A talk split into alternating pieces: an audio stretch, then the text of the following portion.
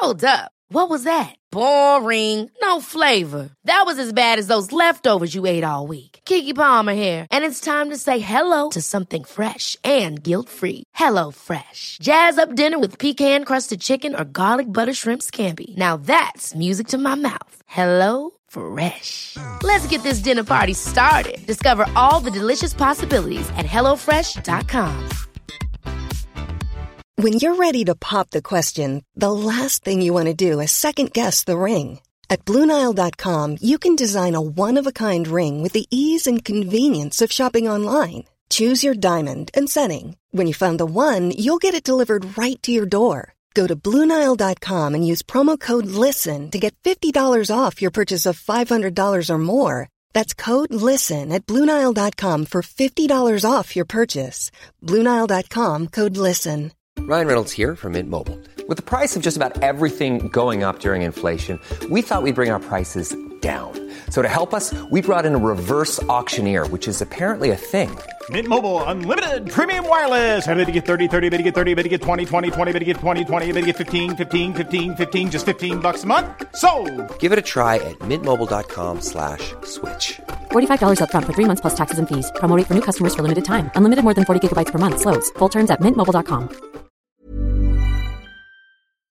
Hello, guys and girls. The program you are about to hear will be both fun and educational, but it is not a substitute for medical advice. Although we are doctors, we are not your doctors.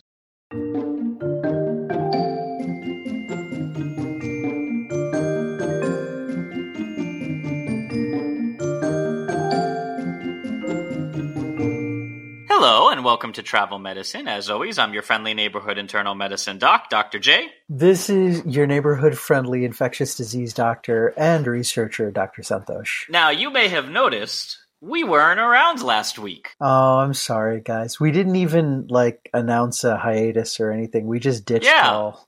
Just cause stuff was going on. Yeah. There is no explanation. You're just gonna have to wonder what we were up to. Josh was on a road Maybe I was planning stuff for next season. You don't know. Josh was on a road trip. Fine. Chuck the producer under the bus, which he drove cross country. You didn't drive a br- bus cross country. You drove a. It was um Honda. It was substantially. I can sense a resistance bus. building up in the audience to continuing to listen, which is good only because we missed one of our Yeah. alternate week episodes, which, as we know, is everybody's favorite Journal Club. Yay! Yay! uh, called away on last minute errands. Well, I believe for those of you who follow us for politics and not medicine, ha ha ha. Um, there was Yeah. there was the release of the Mueller report, and then loud cries. Oh yeah, loud cries from the resistance, and that got me thinking. We haven't talked about resistance in a while. yeah, Big topic. One of my favorites is an infectious disease. So this week- yeah. Every Yeah. bit of Journal Club is going to be dedicated to the resistance. Fight the power of infection.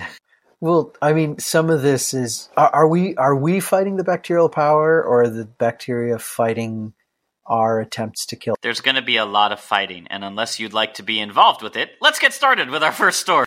Now, if I've learned anything from G.I. Joe, it's that knowing is half the battle. That's true. I in I mean, in my game, knowing is most of the battle. Uh, if you know the name of the bacteria and what is you know susceptible to, I can just that's it. I win. So, what you're saying is when it's bacteria season, we should be very, very quiet. That was like an Asian R to an L along with the Elmer Fudd. oh, bacteria. Be very, very quiet. I'm hunting bacteria. But bacteria are very, very wiry. I can't I can't do that. It's too hard. It is. Uh, they they can they can hear you coming, and I often advise, like if I'm I've got my residents and everything, and we're like, guys, we're hunting down this bacteria. I I advise them to keep their voices down while we're hunting the bacteria, so they don't hear us sneaking. So if only we had some way to track. Yeah, the, uh, you're talking about other than just like the usual put them on a you know agar plate or something and then grow them up, right? No, don't serve the bacteria dinner. Well, you need them to grow in order to kill them, unfortunately. But yeah, wh- why? What are you talking about? I'm talking about individually hunting, trapping, and killing bacteria. You know, to send a warning to the others. You're okay. This is a little weird, but go ahead. You you lead us in. So when scientists want to see how a certain strain of bacteria will react to a drug, they'll flood a plate with different levels of the drug, you know, put a little dash Yeah. here, a little dab there, and see who finishes their plate. For the most part, it's effective, but this has its own limitations. So individual bacteria behave differently from one another. You can't make broad generalizations, you bacterialist. Yeah, yeah. So what you're trying to do is you're trying to grow something called a clonal population, right? So you, you streak out bacteria onto a plate and you get these individual little things. You call them colonies.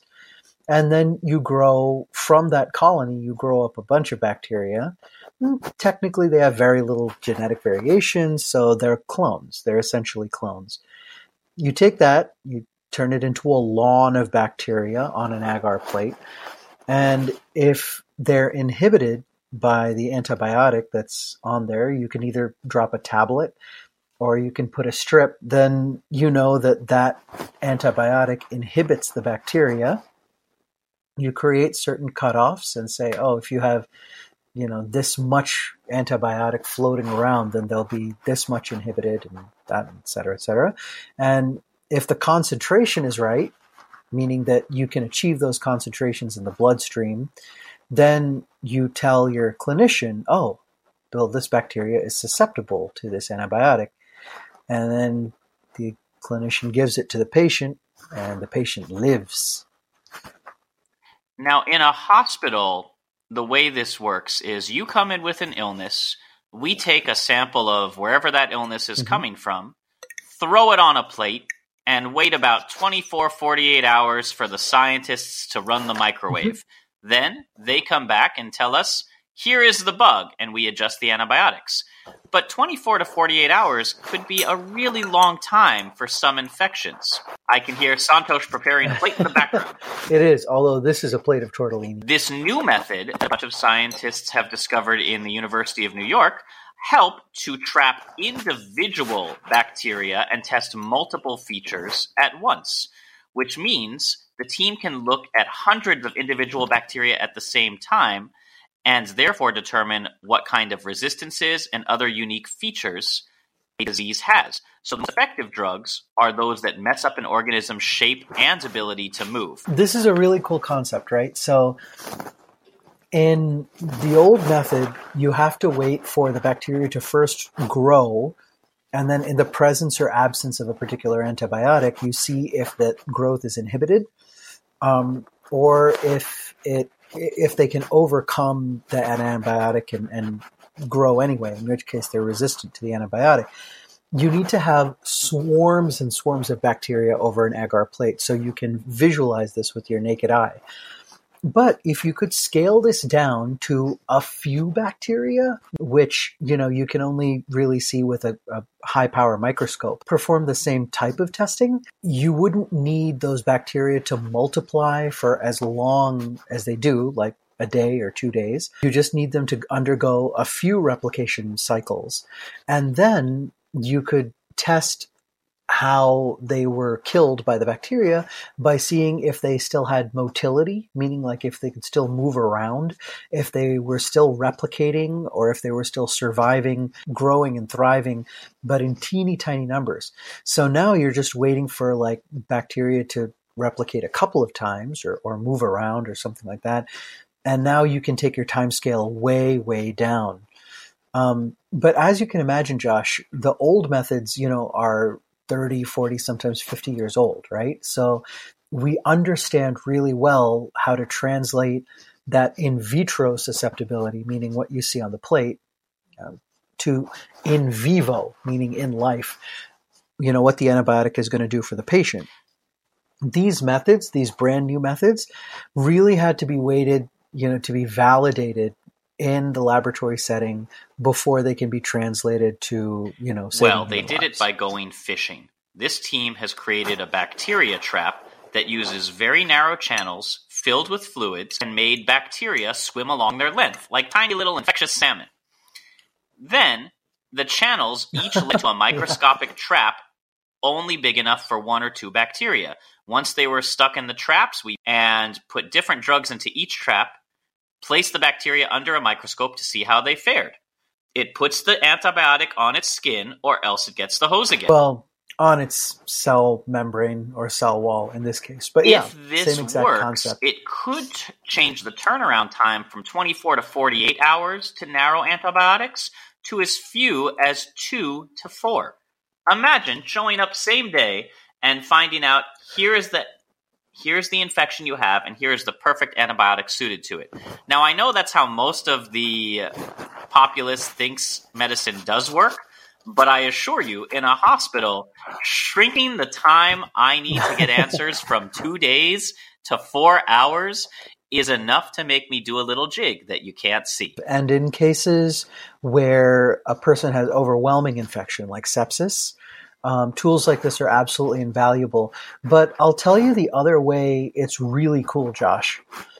If I know that I can take, you know, either some pus from a wound or bacteria grown in a blood culture and go through this system and have an answer this quickly, that means that I can put the patient on the correct antibiotic that much faster. Um, and the appropriate antibiotic will A, work to save the patient's life faster, but much more importantly, will expose that bacteria to less time to a broader spectrum antibiotic, or, or I should say the patient to a broader spectrum antibiotic, which, you know, they have their own side effect profile, but the biggest thing is that it, you know, it breeds resistance when you're using broad spectrum antimicrobials because you don't know exactly, you know, where to narrow it down to shoot at. So this is really huge. There is one more hurdle that we have to overcome, meaning that you have to have enough bacteria from the source in order for it to grow and go into this instrument. Take now, that bacteria. Bacteria are not resistance. the only ones yeah, yeah. enjoying a wave of resistance these days. Don't forget about viruses. In fact, we've been locked in an ongoing struggle with one particular virus for years and years. Probably, probably as long as there have been humans. We've and of course, we're talking about the flu. Now, fun fact before we get into the actual science I think yeah. we've brought this up before, but the term influenza derives from the same root as influence. So if you are a social influencer, like on Instagram or something like that, and you go viral, right. uh, you are using the exact same meaning of the word as actual viruses such as influenza. You just don't have quite the same reach. Hopefully. I hope not. Yeah, yeah, yeah. And and the ability to, you know, infect others as quickly. So, yeah, that term influence or influenza, not only can it move rapidly from host to host, but uh, it's also highly contagious contagious and and quite uh, virulent as well. So I, I do hope you social influencers and are not as the problem with influenza, as and as we've learned, whenever we encourage everyone to get their flu shots, there are so many different strains of flu that our shot, whatever it is for the year, only covers the most common, which is why so many people can still get flus even when they do take the shot. Right. So you know, in recent years, especially because of genetic shift, genetic drift, um, we have run into a the emergence of a brand new pandemic strain. You know, that's the H1N1 that is now part and partial of, of, of every flu shot that we give. Okay, but we also know that you know we're not able to confer as much protection as we used to be able to with our current flu shots. That doesn't mean it doesn't work. You know, if you get your flu shot, you have a much less chance of having severe infection. you have a much reduced chance of you know actually getting symptomatic in the first place and thus passing it on to everybody around you so it's still a wonderful wonderful tool but that that efficacy meaning like the number of people that we can protect from getting the flu versus the number of people who get vaccinated But that number has been going down the in number of people years. resisting the flu. Well, this week as I was ah, that'd reading be it, but cool. this year, in, released in the journal Science, a pharmaceutical company has developed a new kind of drug that mimics the effect of antibodies that you can use against a wide range of flu viruses. Imagine if instead of taking a flu shot each year, you could just take a conventional pill that would protect you against multiple kinds of flu. So the first thing we had Oh, to do was test this so, on so animals. nice. So mice that were mice were given 25 times a normal lethal dose of one flu virus because hey, why not? And they survived. And this was from a compound known only as scientist naming alert JNJ4796. So, Oh, I when we're infected by a tell me, but virus, our immune system defends us by producing antibodies that rely on recognizing the virus and creating a way to fight it. And those antibodies are proteins that bind to specific parts of the virus and prevent them from infecting cells. But it takes our bodies a really long time to create enough antibodies to do that, which is why we get sick and why, as production ramps up, most flus only tend to last seven to 10 days. But here's the problem antibodies are really large proteins. It's like a forklift truck trying to clamp onto this tiny little section of like a human arm. So, yeah, if you cover it, you're great, but it's very easy to miss. And flu antibodies are usually specific to just a single strain, whatever you've been infected with. So, an antibody treatment for the flu that makes people ill one year will be completely useless the next year. However, these scientists recently discovered antibodies that Right. work against this wide variety of flu viruses because they bind to regions that seldom change. Uh, previously, we've talked about junk DNA in humans. Viruses have something somewhat similar where there's very large unchanged parts that are not responsible for infection but are consistent across viruses. So, by targeting, by making a pill that targets these, you identify multiple of the same family of viruses and attack them all at once. I love it. So, you know, you, you imagine the little, like the little buckyball, right? That's influenza, and sticking out of there, allowing uh, the the virus to kind of attach wherever it needs to, are these little spokes coming out, right? So these little spokes are the antigens that we go after: hemagglutinin and neuraminidase, H and N and that's how you type the flu virus H and N. The tips, the very end of those spokes, the ones that actually attach to cells and allow the flu virus to enter the cell, that's what we make our yearly influenza vaccine against because those are the most exposed parts of the flu virus and so you know you, you're trying to evoke an antibody response against the, the tips of those hemagglutinin and neuraminidase But now take a giant little, wrench and throw it right uh, in the center there. of the spokes. But yeah, yeah, right there. So the actual the stalk of each of those things that you know, not the not the tip of it, but the stalk of it. So that stalk doesn't change from year to year because it's a structural component that holds those little H's and N's out there for the virus to grab onto hold a cell. So those don't change, right? So if you make a vaccine against that or you generate antibodies against that, you can hopefully get protection year to year to year. Which again, imagine the boss works at the top floor of the change. penthouse. The architecture of the outside of the building changes year to year depending on what's in fashion. But you shut down the elevators and close off the stairs, nobody's getting to work. Now, these antibodies that. are like still hard to produce and have to be injected. So, Maria van Dongen of the Janssen Pharma Company in the Netherlands set out to mimic this effect with a small molecule, which is that JNJ4796. Oh, it's very catchy. Because it's a small molecule rather than a protein, it can be taken in pill form.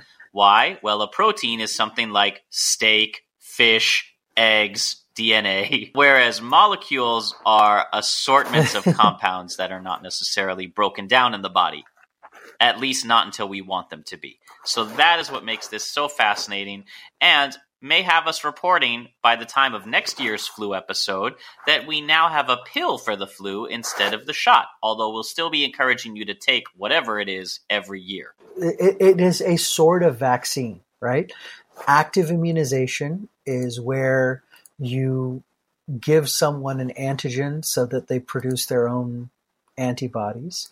All right, that's that's the vaccine we use nowadays. Little flu antigen on there, but passive immunization is where you just give the antibodies. And yes, this is just a wonderful, wonderful way to gain protection. Protection. So, because this is an episode focused on resistance, obviously we're going to be playing some old favorites. We've talked about the flu, we've talked about hospitals. You know what another disease we love talking about is? Malaria. So, Josh, I know this isn't part of uh, today's topic, um, but my friends out there in the ID world, especially, but in the doctoring world, we have lost quinidine as a medication here in the United States. People don't want to make it anymore, and this was our mainstay for fighting malaria. So we have now changed, Josh, uh, here in the United States to using artesunate or artemisinin based therapy as their, our primary first line anti-malarial, not because necessarily it's the better choice, although it's a, it's a good choice. So and we we've talked are, briefly you know, really about starting some to run out other creative solutions, such as just, you know, feeding the mosquitoes first. That way they won't come bite us. like a diet pill. Yeah. You know, so we've talked talked 'em- about body shaming mosquitoes, it putting they're them on not diets. We've talked about the clever camouflage employed by zebras to prevent insect bites. But most of the time, what we do traditionally to kill malaria is pesticide the daylights out of anywhere mosquitoes have shown up. And you know this this isn't great, right? You know we're we're bombing you know the place with pesticides, and you know we're losing other friends along the way, like bees, which we absolutely love. Not to don't- they don't- mention, but over the last few years, mosquitoes have become increasingly resistant to the insecticides at the same time as malaria has become resistant to the drugs used to treat it.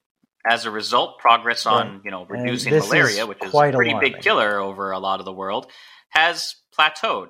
So, Flaminia Catteruccia at Harvard University, along with her team, thought to themselves, okay, well, we can't treat people with anti-malarial drugs and they hadn't come up with the bright idea of just starving or gluttonizing the mosquitoes so instead they said let's give the mosquitoes anti-malarial drugs maybe they don't have resistance in mosquito blood This is kind of a weird. The malaria parasite has to make its way from a host, you know, like an animal or a human, into the mosquito.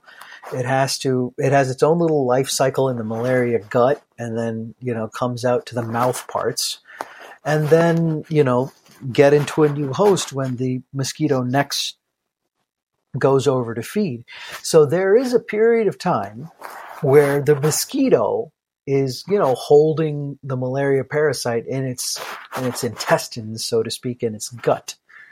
So if you want to attack, but you may be asking yourself it's hard there. enough to get Hey, people you know, why to not? be compliant with malaria drugs or any antibiotics for that matter. How are you going to make teeny tiny little pills for the mosquitoes to suck up? And then how are you going to get them to go to a clinic? Well, well, actually, this is this is quite easy. You you lay down some you know surface that the mosquito wants to eat or drink, and it's a little morbid because it might be like pooled blood or someplace where they like to land, like a you know, shallow puddle of water, lace whatever that environment is with your anti-malarial. And because, you know, skin's kind of porous and they've got their little proboscis sticking out everywhere, the molecule, the compound will just kind of get absorbed into the malaria mosquito and you know hopefully we'll still stay active it's true researcher Catteruccia spiked the mosquito the punch like a frat boy at a college party and she ended up suggesting using anti-malarial drugs that have kind yeah. of used up their resistance abilities in humans could then be added to the coating for mosquito nets and clothing meaning we don't absorb it through the skin, so we're fine. Mosquitoes will land on mosquito netting or whatnot and immediately take up these drugs, which are still lethal in the mosquito. Yeah, right through their little. little they so don't have skin. We but, have moved know, on to uh, exploring Mosquito Society. We are now giving them antibiotics, and we are giving them diets and the next step will be to get them to carry tiny little dog versions of mosquitoes around in their purses and become yep. influencers. And that's how we're going to destroy mosquito society, folks. oh God.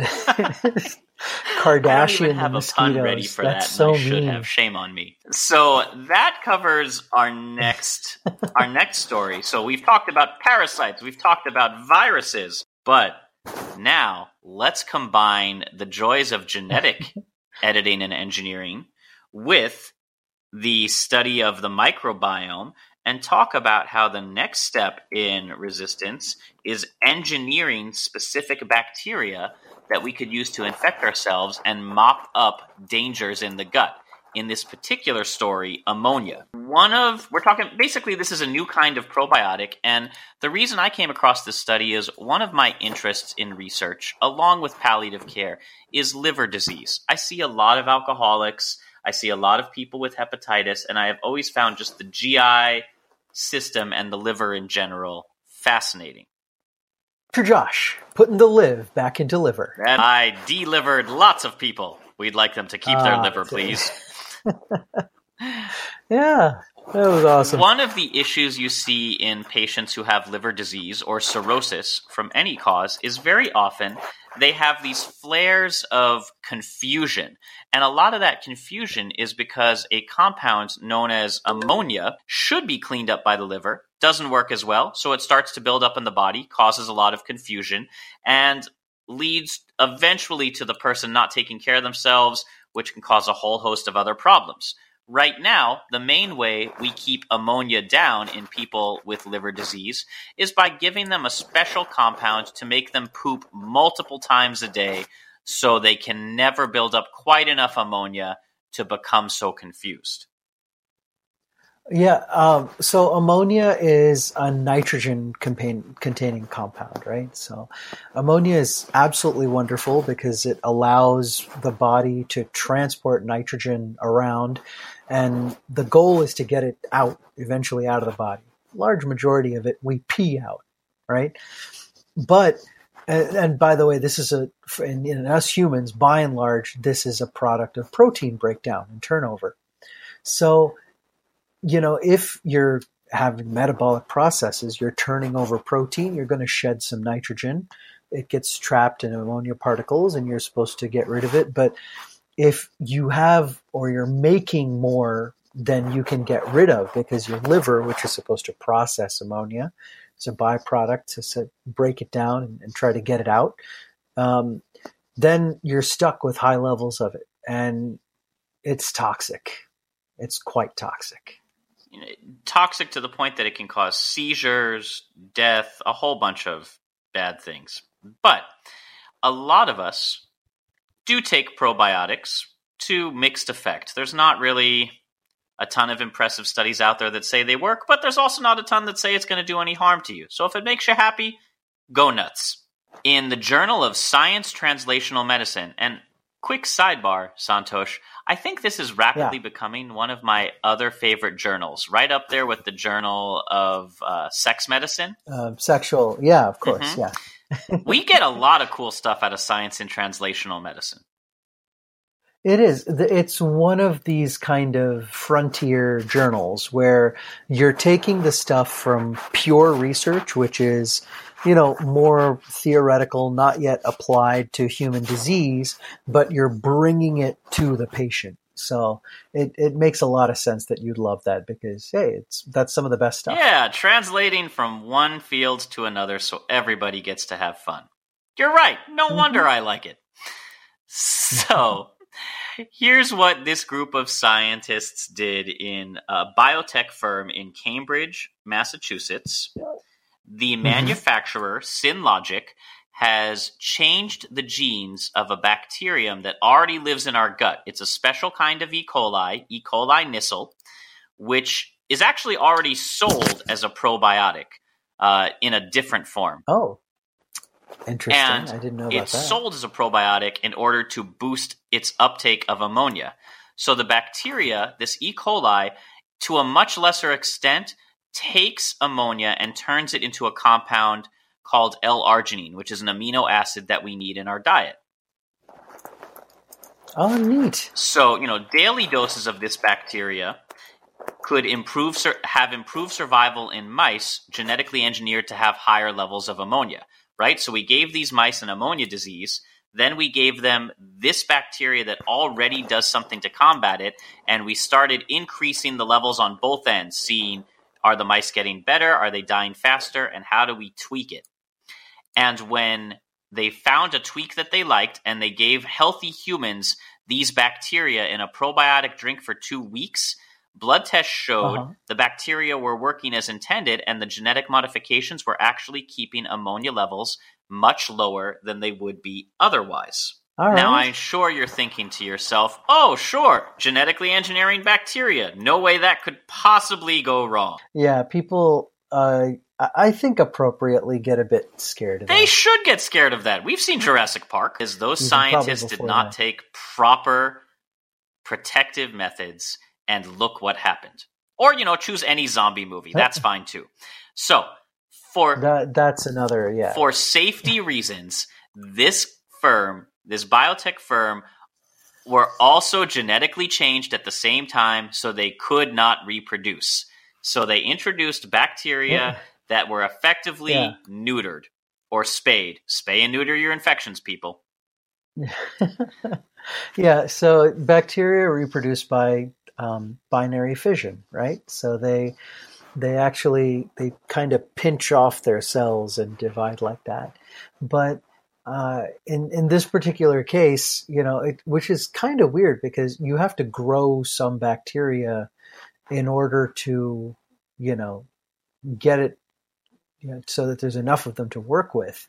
So how do they manage to pull that off? I wonder. How do you grow a seedless watermelon, Santosh? Science. well, nope. it's different, right? Exact same concept. Did not exist. but you're right. Page. So there isn't fission. so two weeks after the trial ended, there was no more DNA from these genetically engineered microbes found in the volunteers' feces. Can you imagine that intern's job? I want you to dig through and look. So basically, they've they've got an off switch on them, and a, and a pretty hard like off switch. So if you know you you can grow the bacteria to how much ever you want, and then you know and to put them into the uh, the human, you know, you punch the off switch, uh, and and then that's it. You know they don't grow anymore. They die off. So now you can't find the bacteria anymore. They're they're all so dead. built into this design is effectively this is a supplement style treatment. So it's not meant to combat an infection so much as a metabolic disorder and by doing this in supplements, there's much less risk, meaning at somewhere in a lab, somebody has to create a bunch of these neutered bacteria, but then they can package it and freely distribute it. And you don't have to worry about, you know, the next zombie virus starting out of your yogurt drink. However, other groups are now taking this proven tactic and engineering bacteria to make human immune system chemicals as a treatment for other gut related disorders like Crohn's disease and maybe even one day colon cancer. So the next step is a trial in people who actually have cirrhosis or liver disease. The first one was mice, they did great. The next one was just normal humans with no problems, where they measured our natural ammonia levels and they did fine. Now it's time to mm-hmm. take it to the people who are going to see the greatest benefit. And those are the ones with metabolic disorders that produce ammonia. And that study will happen later this year. And we'll probably bring it to you in a future journal club. Yay! Yay! now, of course, I'm yeah. gonna. It's, it was, it's kind of neat. Like you know, we overcame you know resistance of the plasmodium in this episode you know and another thing so we like used the bacteria you know to, to get over hyperammonemia. So it's yeah we're, we're kind of neat at using all these like weird tools yeah we've sped up the time it takes us to identify bacteria. We found ways to combat viruses parasites and bacteria. That's a pretty impressive collection of infectious origins. Yeah. Now before we go on to the last study of the day, which is going to be a little bit more depressing, uh, pun intended. Yeah. You don't know it yet, but you'll laugh. Yeah. Um, I am going to put a quick plug for a recent game I have found online. It's a mobile game, and I'm super nerdy. Santosh, are you familiar with the game Plague by Endemic Creations? Uh, you told me a little bit about it, but I haven't. All right. Yet. So.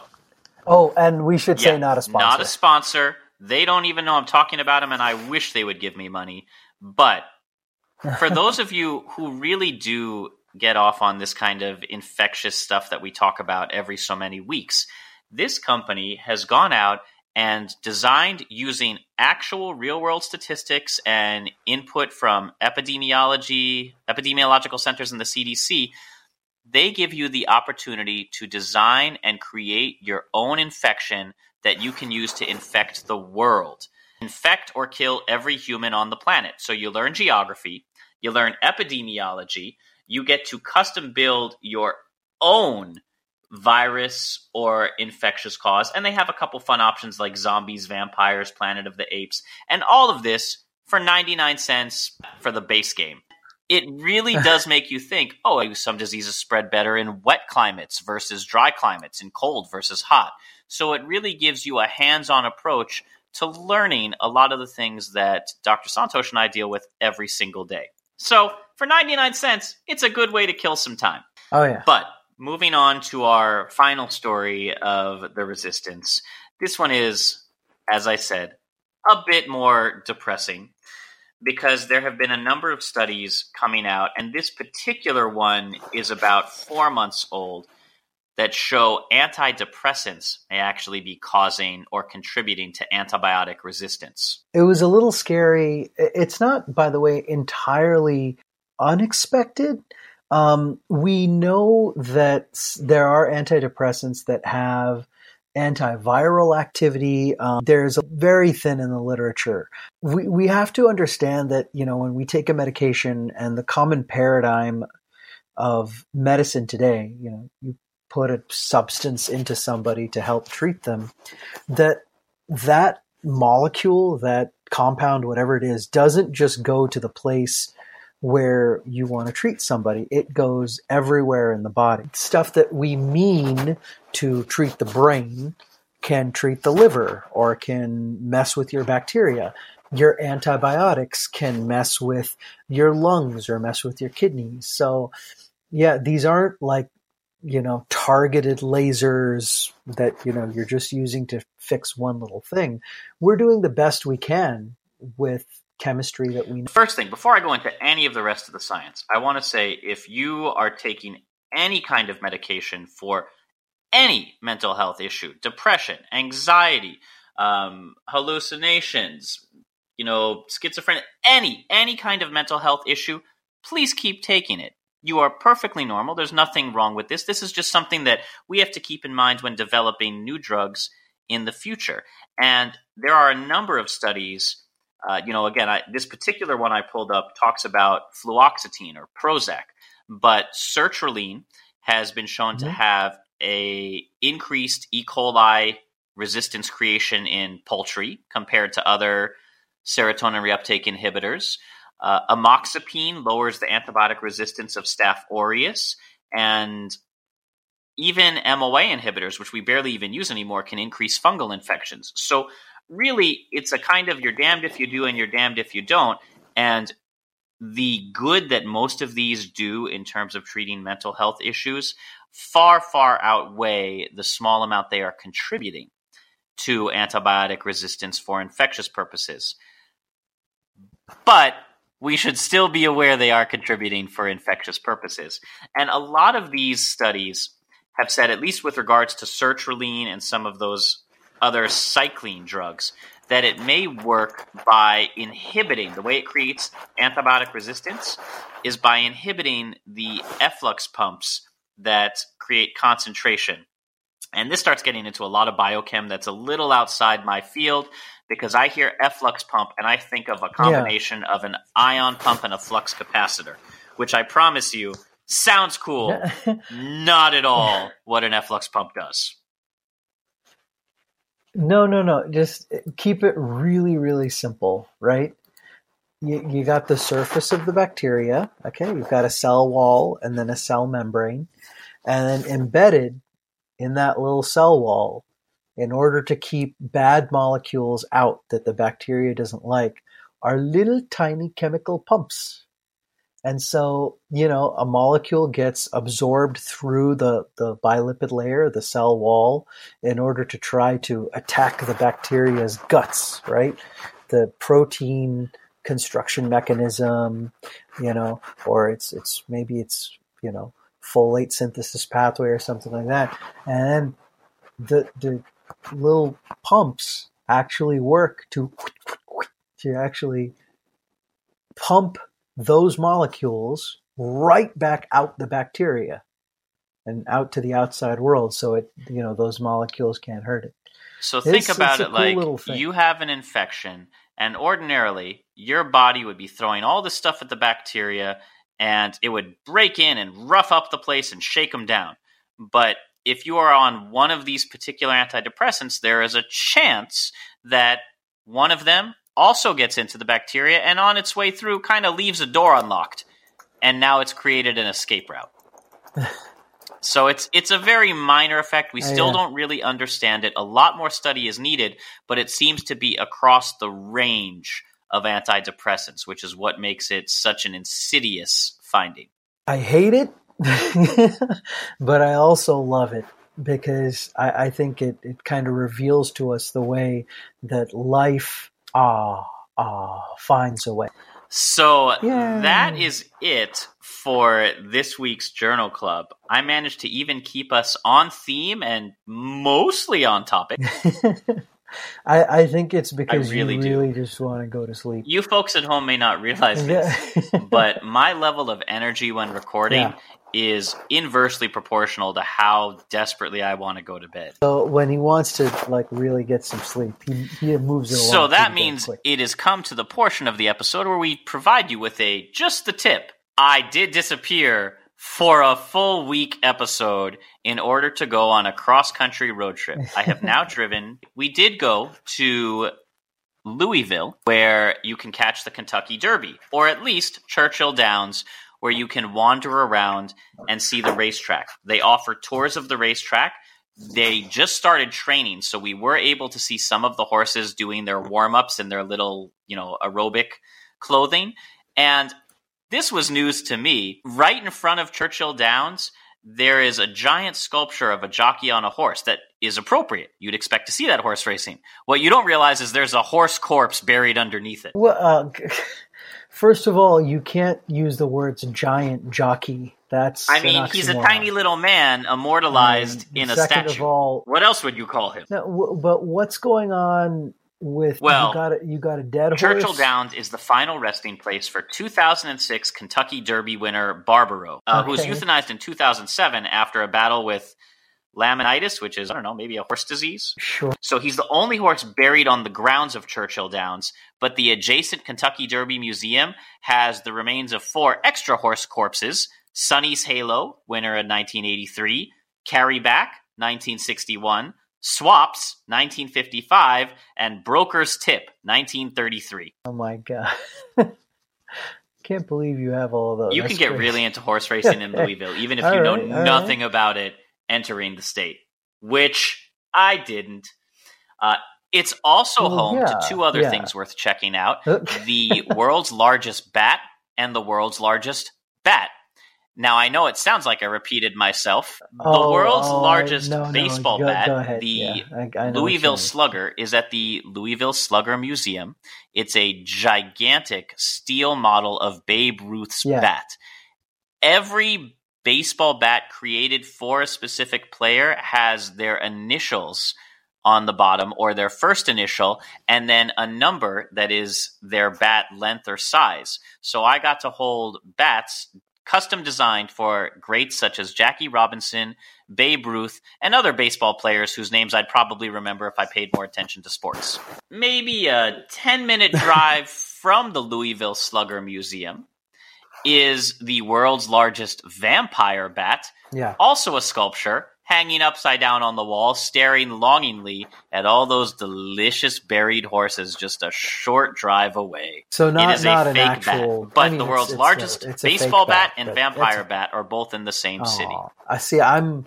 I was like, you know, I thought it, we would have like a vampire. Sure. We also made brief stops along the way where I do not have the time to go into all of them, and we'll space them out over the next several episodes. But there's one site I have to mention Pigeon Forge, Tennessee. That's right.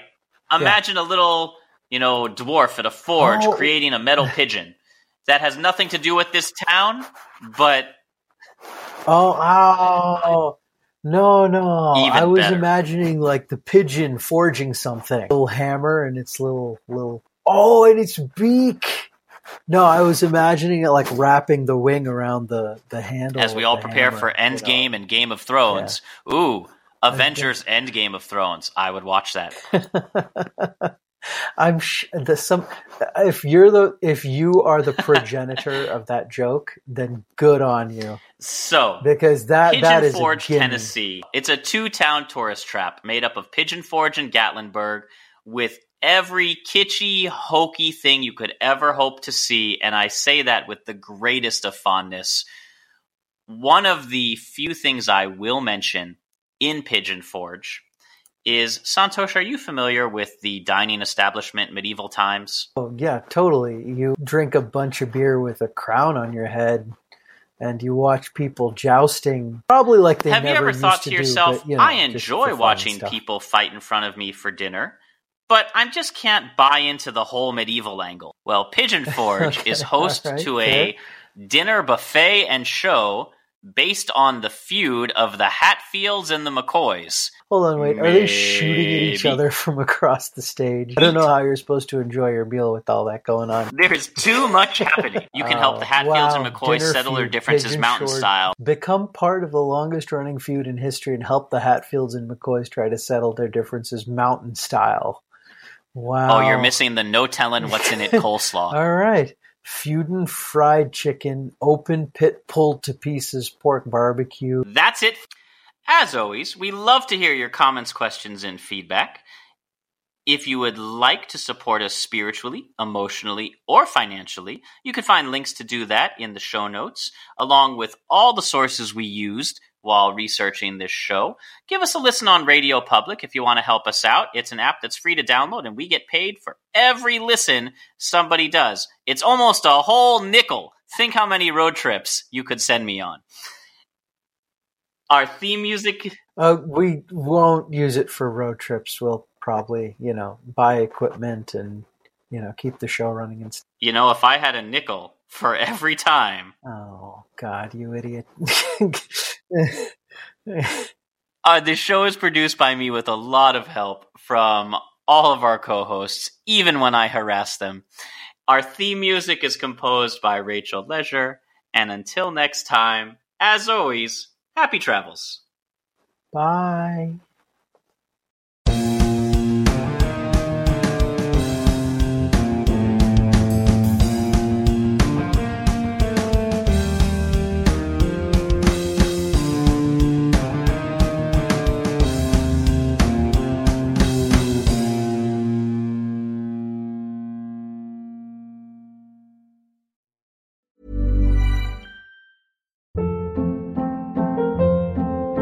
Hold up. What was that? Boring. No flavor. That was as bad as those leftovers you ate all week. Kiki Palmer here, and it's time to say hello to something fresh and guilt-free. Hello Fresh. Jazz up dinner with pecan-crusted chicken or garlic butter shrimp scampi. Now that's music to my mouth. Hello Fresh. Let's get this dinner party started. Discover all the delicious possibilities at hellofresh.com.